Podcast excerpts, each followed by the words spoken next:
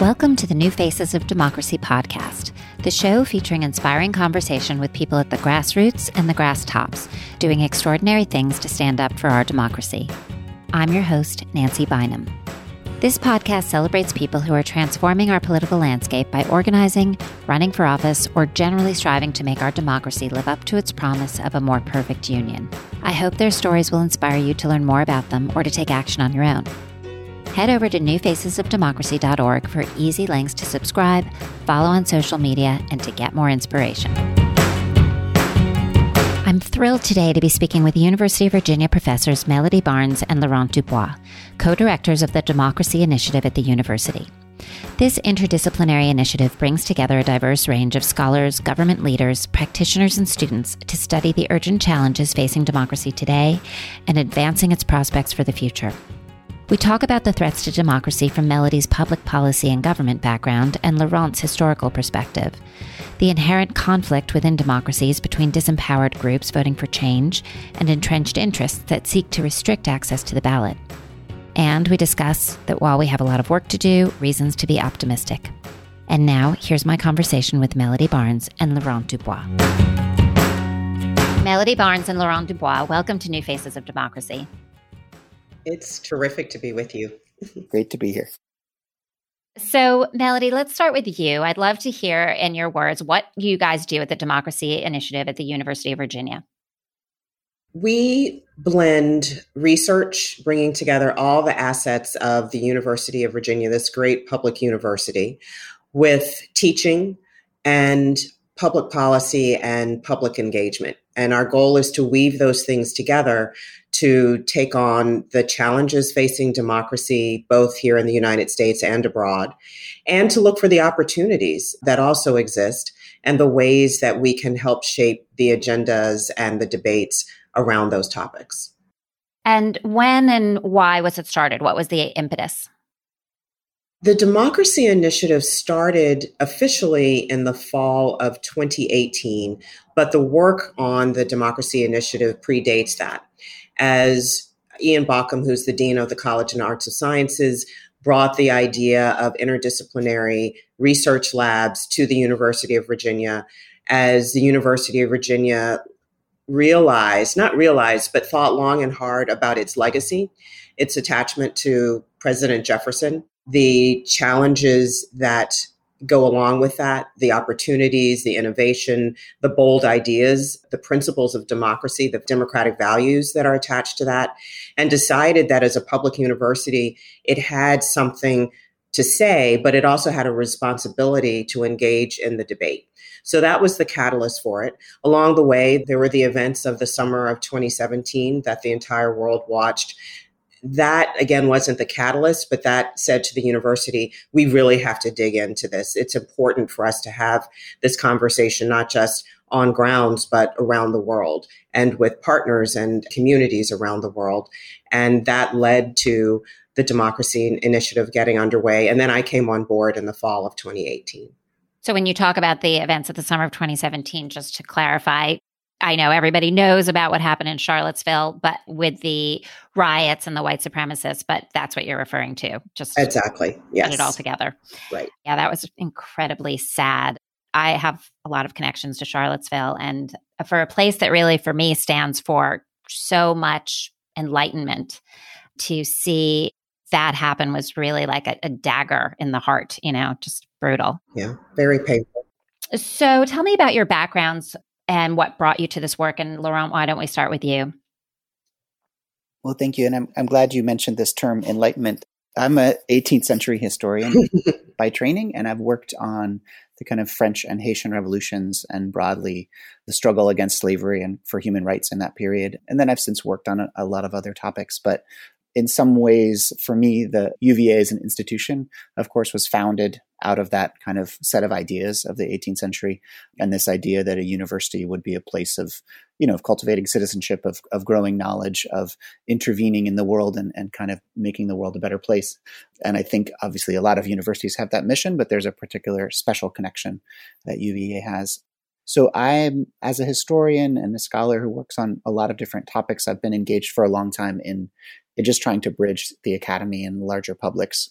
At Duke, I created a center and ran a center called the Forum for Scholars and Publics that was really focused on that.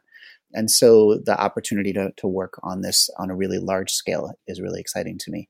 And I'm interested in just thinking about how that problem that as Melody expressed it, which is how do we connect these kind of deep research, knowledge, traditions, all of the kind of essentially all the inheritance that we have from the past of human history to understand and engage with the very urgent challenges that we're facing right now around democracy. And it's kind of part of the challenge is how do you combine things that work at very different paces, like scholarship, and then, you know, everyday politics.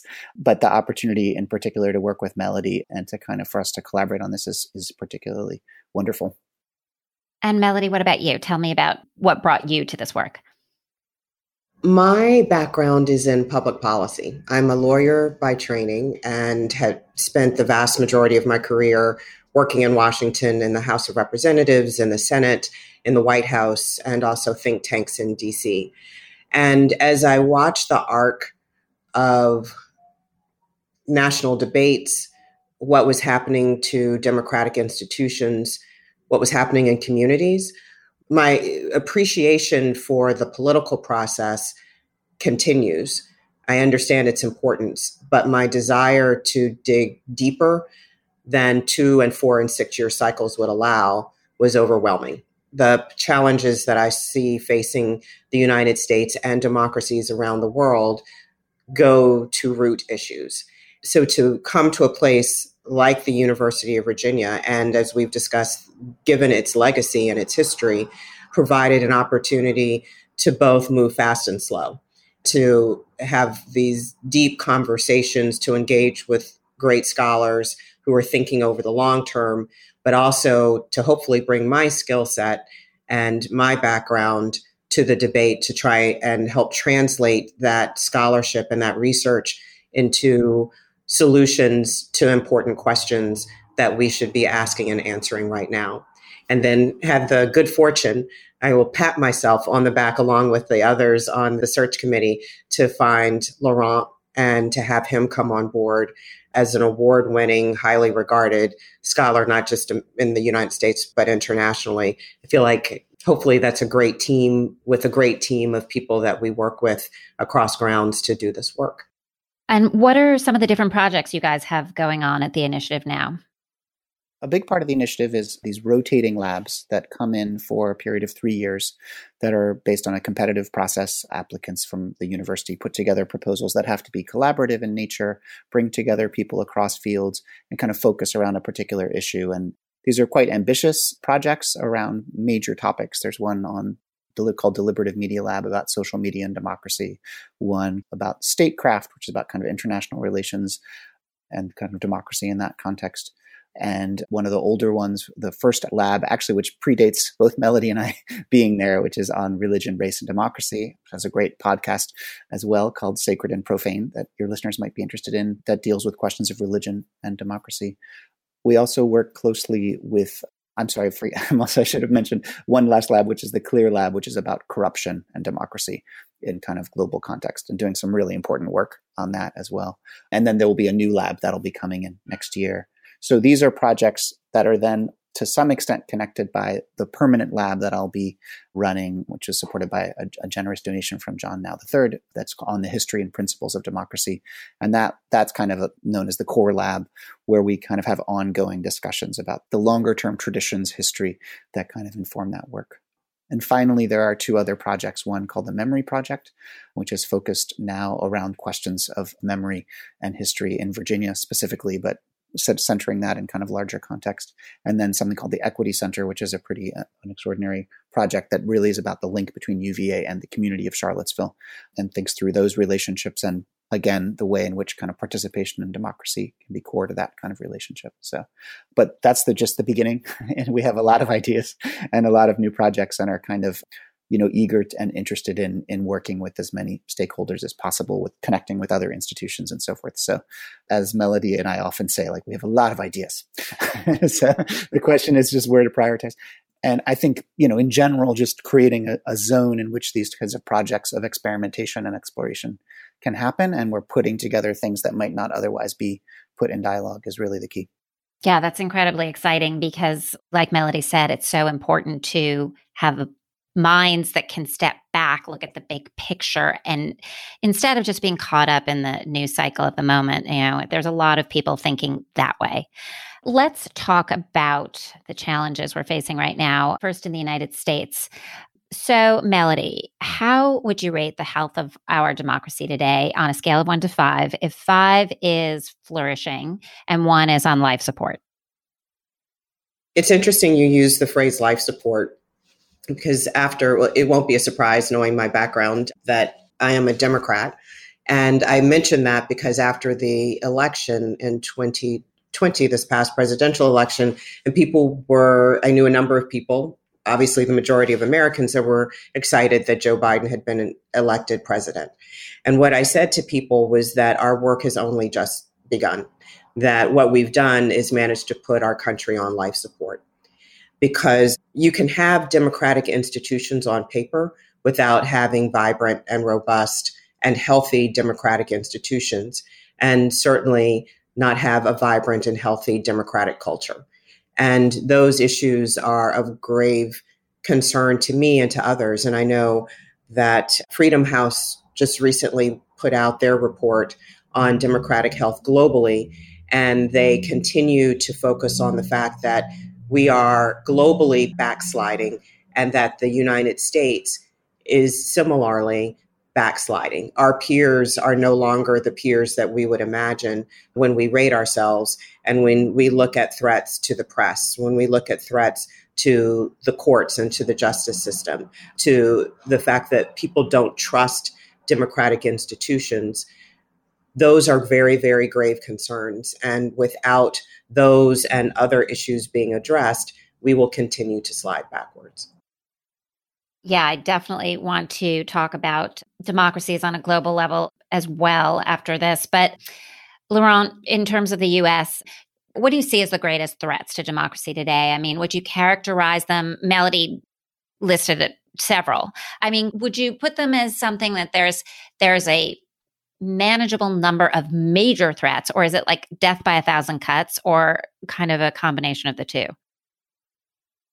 I mean, the difficult thing, I think, historically, is to sort of many of the things we're seeing now are actually have been enduring problems within American democracy. So we're dealing with sort of sort of sedimented situations, I think, that have come from across our history, right? That are in some ways coming to a head or kind of are being articulated in new ways. But obviously, kind of issues of, of race, of inequality, just the sort of structure of our government and you know has always been contested right uh, we obviously had a civil war around these sorts of issues so there's a way in which the civil rights movement was also kind of addressed some of these same core issues so we've in a sense we are in a moment that's a maybe i think a particularly intense moment that we might be able to compare to other moments of sort of strife and transformation but it's not the first time obviously you know and so i do think putting it in context is helpful in that sense because it's also true that at those other moments, you know, there were people had strategies and approaches and mobilized in certain ways in order to to overcome some of those challenges and kind of reassert the basic core principles of democracy. There are very particular challenges of the moment, including things just like the way we consume media, I think is a major issue. But that's something sort of technology and knowledge and how it kind of sort of changes our relationships I think is a big thing. And that's definitely new. You know, that's something that's different than something we faced before. And then, so I think figuring out what are the elements that are maybe creating new problems as well as giving a sense of the enduring issues. And I, you know, it, the contradiction, I think, and this is true in the United States and globally, is that institutions are in a certain way in crisis, but we also see a huge amount of investment and participation among young people, right? In this country, for instance, you know, we're in some ways at really high levels of democratic engagement. And that's true globally as well, which is very inspiring and important, you know, because that's at the end of the day, that is what democracy is about, obviously. So I guess I feel both kind of worry and hope at the same time. Can I add something? Of course. Mm-hmm. To what Laurent was saying. One, I, I completely agree with what he just described and but I wanted to touch on the social media piece of this a little bit more because one of the things that is different from the past even though many of the issues that we're grappling with are chronic issues they are enduring issues they're not 20 year issues they're 400 year old issues But social media and the ability to communicate and to scale the challenge to democracy is another layer of problem that we have. We have seen social media be used for good to create democratic movements. But we also have to grapple with the fact that it is being used to quickly transmit images, language, and communications that are growing the opposition to democracy, authoritarian fascist action at a very, very rapid rate. And that adds complexity to our ability to address these challenges. So, I mean, as we've already discussed, all these different threats coming from every angle old, new, and some more brazen, some more insidious. And I wish we could really go deep on all of them, but that's what you guys work on every day. I would like to just hone in on one area, and that's voting rights, partially because that's, I mean, the right to vote sits at the very crux of a democracy. And it's also really under fire right now. I mean, we're seeing some exciting developments in Congress, which I want to talk about, but then there's you know, hundreds of voter suppression laws being drafted at the state level to stop certain people from voting. And that's why some people believe that they're going to win elections for the future. So, anyhow, I wanted to talk about what's in Congress, H.R. 1 or the For the People Act, which would make it easier to vote, make it easier to register to vote, curtail gerrymandering, make elections more secure, and reform the campaign finance system that's been flooded with dark money since Citizens United. And the other is H.R. 4, the John Lewis Voting Rights Act, that would reinstate the provisions of the 1965 Voting Rights Act that were gutted by the Supreme Court in Shelby versus Holder in 2013. So I'd love to hear your thoughts on whether, well, first of all, how important are those those various elements that are being addressed by the bills and how does undermining them present a threat to democracy and then finally, if you think legislation will solve this problem, and maybe Laurent, you want to start. I mean, I think they're absolutely vital. You know, there's a way historically you can say that it's only really in 1965 that the United States becomes a, a, full democracy, right? I mean, until then, you essentially have have significant parts of the population that are refused voting rights, and in a sense, since 1965, it's still been a battleground. So that's one of these cases where we're in a very, very long struggle that began right at the time of the American Revolution has kind of gone on since. I do think it's fundamental. You know, of course, the basic goal of a democracy has to be participation and the ability of all people to participate at the local level, at the, you know, at all these different levels. So many of the issues facing this country have to be worked out at the local level as well. So the kind of, you know, the interface between the federal, which is really important, and then all of the ways in which this is going to shape critical questions like you know policing for instance is a case that will only ever be worked out at the level of basically cities and counties. You know that's where people can make a difference in by voting and, and so forth. So i think all up and down the scale we do have in many ways like a great system i think that has a lot of possibility a lot of modes of participation in this country. In other words the possibilities for citizen participation are enormous in the united states but it is, uh, to me anyway, very troubling that there's such an emphasis on actually reducing that basically as a, as a strategy. That just seems so problematic, right? And it does sort of speak to a kind of fear that if, and this, to be honest, is also an old fear. I mean, there are always people have been really worried about what happens in democracy because if everyone has a voice you know that means that groups of people who are disadvantaged or have a problem with the system will have a voice right? Which means there's going to be change. So so i mean true democracies are are societies that change. And of course change can be scary depending on where you sit. Yeah it's interesting. I feel so strongly about this issue. The very piece first piece of legislation i worked on when I first started working as a congressional staffer on the House Judiciary Committee on Civil and Constitutional Rights was a voting rights bill. It was reauthorization of Section 203 of the Voting Rights Bill Act, which helps language minorities have access to the ballot. So, indigenous communities that don't have written language or those who for whom English is not a first language who are American citizens. And what I think is the fundamental question is whether or not we are willing as a nation to recreate American apartheid, where we are willing to have a society in which a growing majority of American citizens don't have access to the ballot. And it's interesting when we look at 1965, and I worked on a podcast recently called LBJ and the Great Society. And I hosted that. And it was fascinating doing the research and listening. We used the tapes of LBJ's, Lyndon Johnson's presidential recordings, his telephone calls, his meetings with the civil rights community. And one of the things that he says to Humphrey is the thing that we have to do. Absolutely, what we just did with the Civil Rights Act of 64 was important. But the most critical thing that we can do for Black Americans, which was the focus then, is to ensure that they have the vote. Because if you they, people have the vote, then they've got power. And this is a question and about power. And power is contested. And what we are seeing take place now across the United States is an effort to disempower people of color, poor people, and others who realize now what it means to have access to the ballot and the kinds of changes that are being made, as Laurent said, because they have access to the ballot.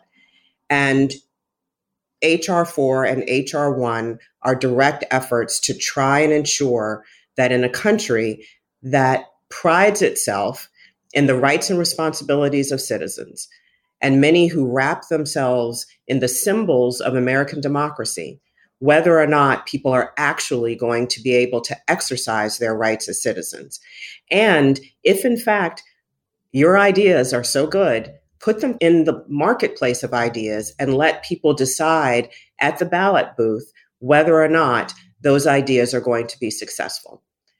Everywhere else, we're happy to have competition. But apparently, when it comes to power and ideas, we want to strip away competition by stripping people of their rights as citizens.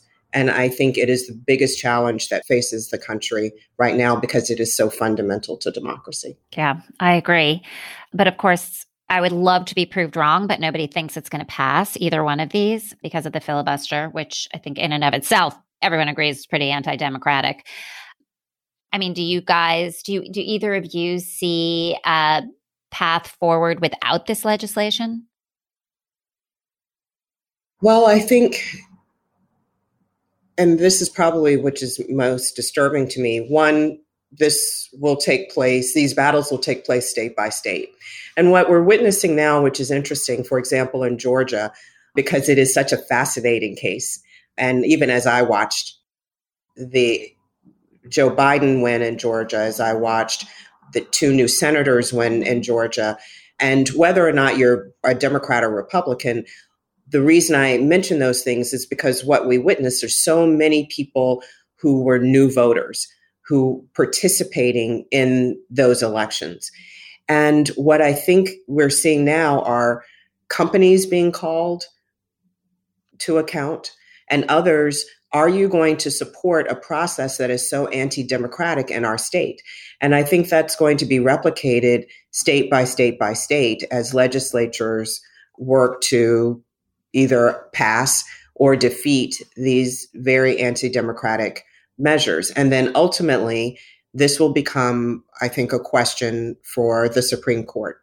I think some of these measures will make their way to the Supreme Court. And it will be interesting to see with the reconstitution of the court where the court lands. And I think that is also of grave concern to many, many individuals. Yeah, that doesn't give me a lot of comfort. Right.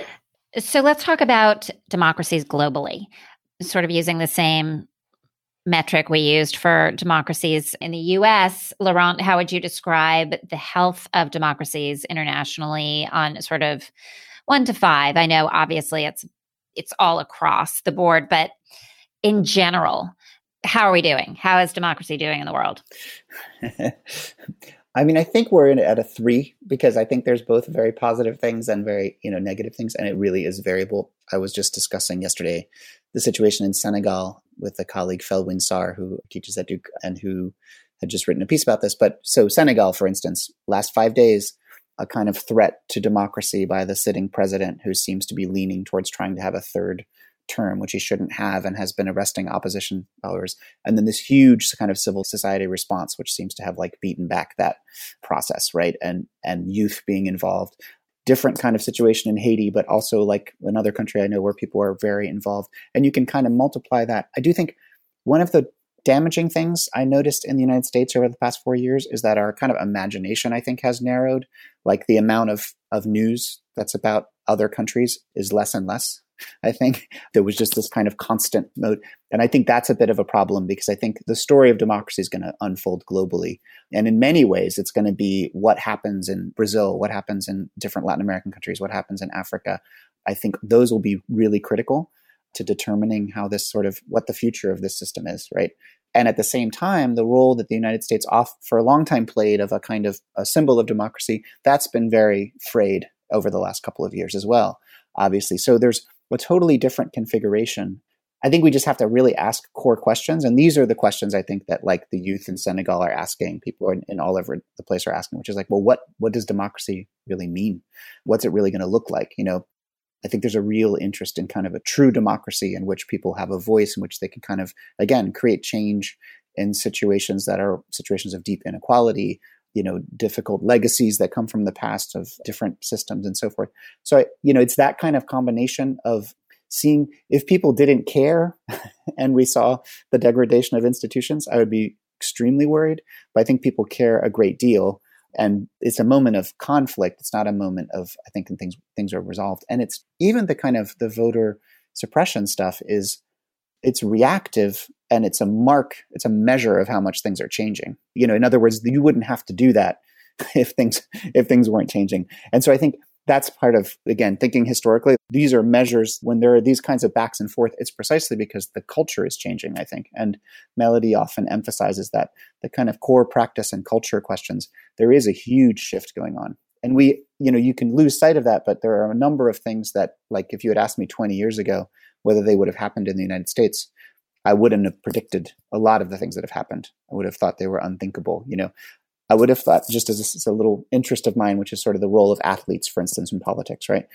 20 years ago, if you had said to me, oh, you know, basically there's going to be all these activist athletes speaking up, you know, the WNBA, the, the role that the Atlanta team played in the elections, I would have said, oh, no, I don't think so. That's just, you know, it's sort of apolitical and there's very few examples. And that's completely changed, you know, so just there are a lot of things like that that I guess the main thing is that this is an unpredictable situation. We have to be concerned, but I think the, certainly the jury's not out. And I think the histories that we can look at suggest that there's all of these situations in which people faced massive hurdles against democratic participation that they actually overcame too in this country and others. So I guess that's that's where the mix of sort of worry and hope that I mentioned earlier comes in. Yeah, well, that actually sounds better than I thought, so that's good. Um, I was like, wow, Laurent sounds so much more optimistic than I am. I know it's a bit of my reputation, and I do recognize that. I'm usually, I mean, I quoted the, the line to Melody the other day of Antonio Gramsci, who's like an Italian thinker who wrote these famous prison notebooks when he was imprisoned under the fascist regime. But he has this line where he says, "Optimism of the will." Pessimism of the intellect. so it's, it's kind of like like we do need to be lucid about like how worrisome things are, but it's true that yeah, it's just true that I think people do rise to the occasion again and again, and and a lot of things that you would have thought you know at certain moments in history would have been impossible have become possible. So. Right. So this is a sort of a two part question. First, why is it dangerous to us when other democracies falter? I mean, can we still live? Can we be our own island in this global world, the very interconnected world we live in. And then the other side of it is do we still have a moral obligation to shore up other democracies when we're kind of floundering ourselves? Do we have the credibility? And maybe, Melody, you want to start with this one? Yeah, I I I worry about our credibility. On the one hand, it was fascinating to me after the 2020 election to watch world leaders you know run not walk to the microphone to say hey great this this is a good thing. And because of the role that america has played and that doesn't mean people have always loved what america has done but certainly America as an important democratic nation, um, as a global democratic leader, has been respected in many regards and thought to be an important ally and partner in so many different ways, whether it's in multilateral institutions, the bully pulpit of America, American forces across the arc of history, which sometimes have been used for ill, but in many times used and uh, drawn in very importantly to help stop the march of, of fascism. So I recognize that people appreciate America's role, but at the same time, as I engage with people in different parts of the world, I say, okay, I hear you all saying America's back as part of a global community, but it's a, I guess it's what Reagan trust but verify. And there's a lot of verification and maybe some questions around the trust, maybe wanting to, but needing to see more. And the steps are being taken from my point of view in areas like climate change, for example, when it comes to fighting the COVID 19 pandemic. And even the way we articulate that and the language that we use, all of those things are important steps that are being taken by this country to re enter the global community in an important way. But I think our credibility is unquestionably has been damaged. And as with any relationship, it takes a while to to build the trust back. Yeah, Laurent, do you have anything to add? Well, yeah, I think that, I mean, some of it is definitely the internal work would be the most important, I think, for the external influence, right? I mean, I think it's important for people to say, you know, oh, there was a crisis there and there was a threat and the institutions worked and that sort of reminds us what democracy is. So I do think that's right. You know, the United States does have a really mixed record. I mean, it depends where you're sitting. So in the America, in Latin America and the Caribbean, for instance, a lot of American interventions in the 20th century were basically anti democratic in many, many cases, right? Sort of for reasons that had to do with the Cold War and strategic reasons, basically strategy being put over democracy in many cases. So, and I think at the same time, so people have a very complex, certainly in Latin America, and I would say Africa too, have a very complex reading of America, where they understand that the foreign policy having often been anti democratic, often have great admiration at the same time or interest in American culture and American people, and many are in diasporic relationships where they have you know people who live here now, right? So the thing is that what happens in almost any Latin American country is also just connected through families and networks to populations in the United States. Mexico and the United States are totally linked together at this point. Caribbean countries in the United States. So I think that we live in this kind of global world, not just because of communication, but literally our country is composed of of families that stretch across different countries and sort of things go back and forth. So I would say, I think that the in some ways, again, I think what people have often done, and I've seen this in many cases, people draw on certain aspects of America that they admire while also being a little careful about you know parts of American power that may conflict with what they're trying to do. And I think that's going to continue. So I think the real question is what are the institutions that we can build what are the types of connections that we can build? And some of those are government and some of those are other kinds. You know the, the amazing thing about a university is that these are global institutions and universities are a place where we can have the kinds of conversations you know to get back to the democracy initiative we like to kind of support the kinds of conversations that are sort of horizontal conversations between you know members of civil societies in different parts of the world who are confronting actually similar things and also equally committed to democratic participation. So it's you know it's who's talking to who i think that's that's also going to really determine things Absolutely. Talking to each other, just talking to each other will get mm-hmm. us a long way. Mm-hmm. On a national level, on a global level, we've all sort of retreated to our corners and in our live in our bubbles and even at the university, I'm sure you see, you know, the impact on dialog mm-hmm. So let's talk about the future. What would be on each of your wish lists what changes should we be instituting now to restore faith in the system and ensure that our democracy can not only withstand threats in the future, which are no question coming, but can actually go back to thriving? You start, Laurent. You seem yeah. ready to. I mean, I really think that, you know, there's a lot of positive possibilities that we're seeing now, right? Which is the, I mean, thinking about grappling with climate change, which is obviously a global issue, right? There's no solution that's not global to that problem thinking about migration differently, thinking about all these questions. I think you know, some of it is at least sort of just trying to center expertise, sort of knowledge, being able to sort of think about problems that create context in which there can be debate around these sorts of things. I mean, that's going to be the only way to progress. And, you know, we can do that in small spaces and try to kind of move out from there.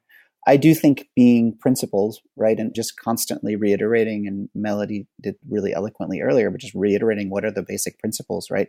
We have to keep just insisting on the people should have the right to participate in the future of their of their own individual lives which are always collectively involved with their societies and their institutions right that's the basic promise of democracy is that you can you can have an impact on your future not just as an individual because an individual is always part of a larger whole, but you can have an impact on those institutions. So I do think it's going to just take repetition and and that to kind of but of course and the other thing is there needs to be examples of some kind of progress right and i think whatever even if it's not everywhere if we can point to some areas if we can handle the pandemic and move to a better place i think that will be something where people will think okay that was a major crisis. Lots of mistakes were made. You know people were lost but we can think about moving forward. You know so those kinds of moments of hope i think can tend to reinvigorate people's faith and i think that's going to be really important. But for that of course you know the governments have to deliver and people do have to see improvements so that they can feel like there's there's a, an important worth in participation too right. Melody what do you think? What's your governmental slash policy perspective?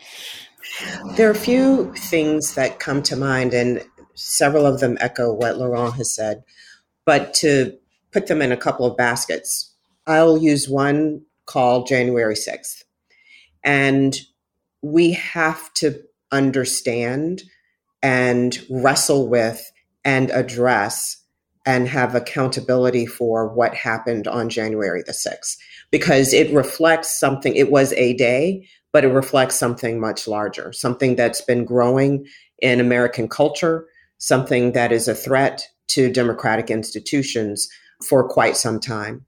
And we both need to understand the institutional threats and obviously the security threats, but we can't let, and, and this is going to sound strange perhaps, we can't just call this a, a problem of security at the US Capitol.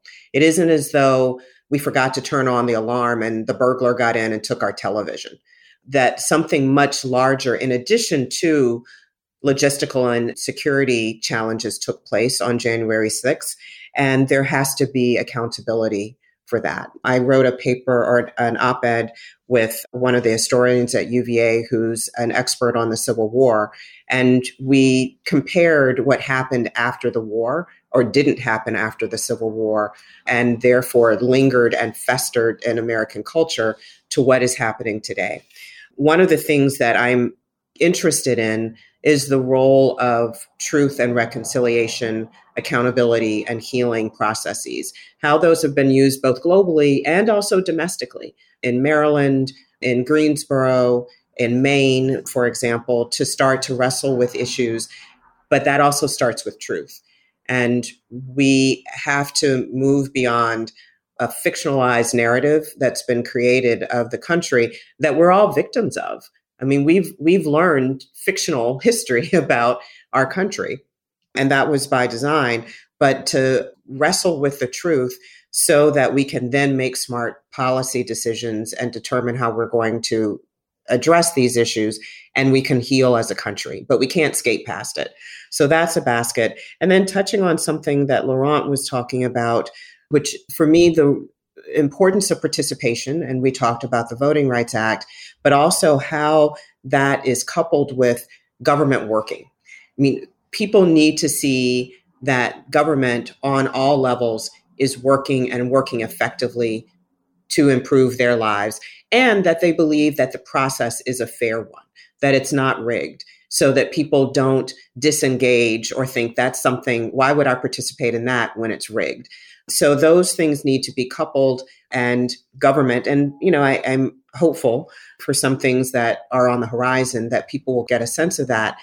And then the final thing I'll say related to that is not only on the federal level, but I think importantly on the local level, that that is a place local government communities are, are laboratories of democracy it's a place where people can and should engage with one another. And it is a place where we can also think about equity. We can think about participation. We can think about access to community assets in an important way that is, again, transformative for people's lives. They can participate and recognize the role of what it means to be a citizen. Citizenship is a verb, it's not a noun. I feel like, Laurent, you've been pretty hopeful. this question I have next is what gives you hope? Mm-hmm. Maybe you've answered that already, but Melody, and I'll come back to you. Melody, what about you? the Eeyore of the conversation. um, and I really am a hopeful person.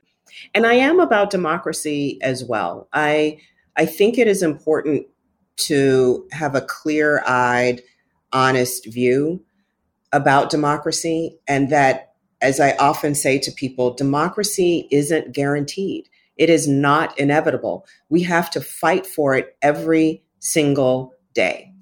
And what makes me hopeful is that I feel there are growing numbers of people who are engaged in the fight for democracy. What deeply concerns me is that I feel as though the the challenges that we've have built into the fabric of democracy in the United States, for example, that we we are repeating and rhyming those challenges. And people say, "Oh, well, you know, it's better than it was in, you know, 1876." It's like, "Yeah, but shouldn't we have learned the lesson from 1876?"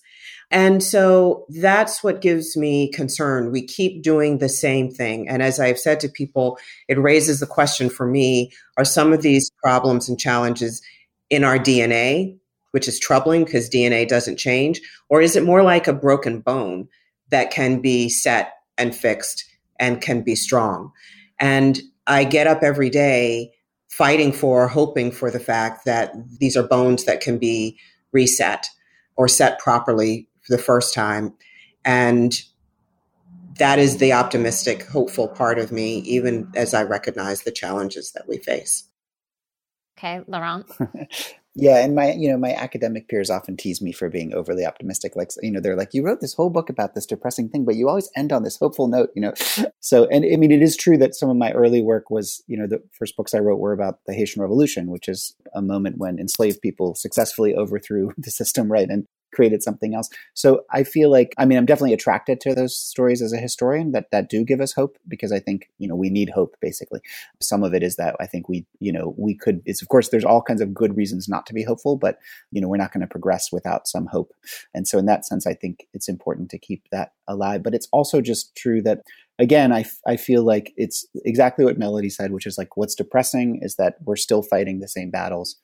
And then at the same time, what is inspiring is that, of course, there are going to be those who don't want sort of things to change. There's all kinds of reasons why we, we, we shouldn't be surprised in some ways at what we see, unfortunately. But we do have a set of ideas and institutions, I think, that we can kind of utilize that at least we have in, in front of us that can be utilized to try to make things better. So there's that advantage at least. So so I do remain hopeful. And I think that the kind of you know, again, the kind of energy and positivity and future orientation among youth and, and not only youth, obviously older people too, is important, right? And I think if we just kind of need to tap into that and amplify those things, and we, you know, we can see things. Also, in, at local levels in the United States, extraordinary change has happened in a lot of places, you know, for better or worse. But there's kind of like I was working at Duke and living in Durham and seeing like how a city can change and evolve in all kinds of interesting ways because of involvement. So I think there again, I think there's but none of those changes will happen without some kind of reaction. I think in general, that is unfortunately kind of a historical lesson. So so we need to keep keep working, gird our loins. exactly. It's yes. not going to be easy. It isn't going to. Yeah. Exa- I mean, maybe some of it is that I'm not surprised to some extent by some of the things because every period has these kinds of back and forths, and it's depressing but it really is constitutive of how human history moves, you know? And so yeah. kind of, yeah. Yeah. Well, thank you for mentioning old people, by the way, because yeah, I'm not, it's like, old, yeah, old people are just, this podcast yeah. has a lot of people. I won't call them old. Um, I'm going to call them not the youth. Um, wise, youthful in spirit and mind, you know. And we're all working really hard. Well, Melody Barnes and Laurent Dubois, thank you so much for joining me today. It's really been an honor to speak with you. And I'm so comforted by the fact that great minds like yours at the University of Virginia are working on this and thinking about these important things. So thank you so much for all you do. Well, thank you. This was just a delight to be in conversation with you. Thank you so much. Yeah, thanks. It's been a great honor to be here, and we're, we're so happy we had the conversation. Thank you for listening. New Faces of Democracy is created and produced by me, Nancy Bynum. And in addition to being the host, I'm also the CEO, the CFO, and the administrative assistant. If you enjoyed this episode, please help New Faces of Democracy grow by subscribing on whatever app you use to listen to podcasts. You can also leave a review on Apple Podcasts. And if you're looking for more inspiration, check out my other profiles at newfacesofdemocracy.org and follow New Faces of Democracy on Instagram and Facebook.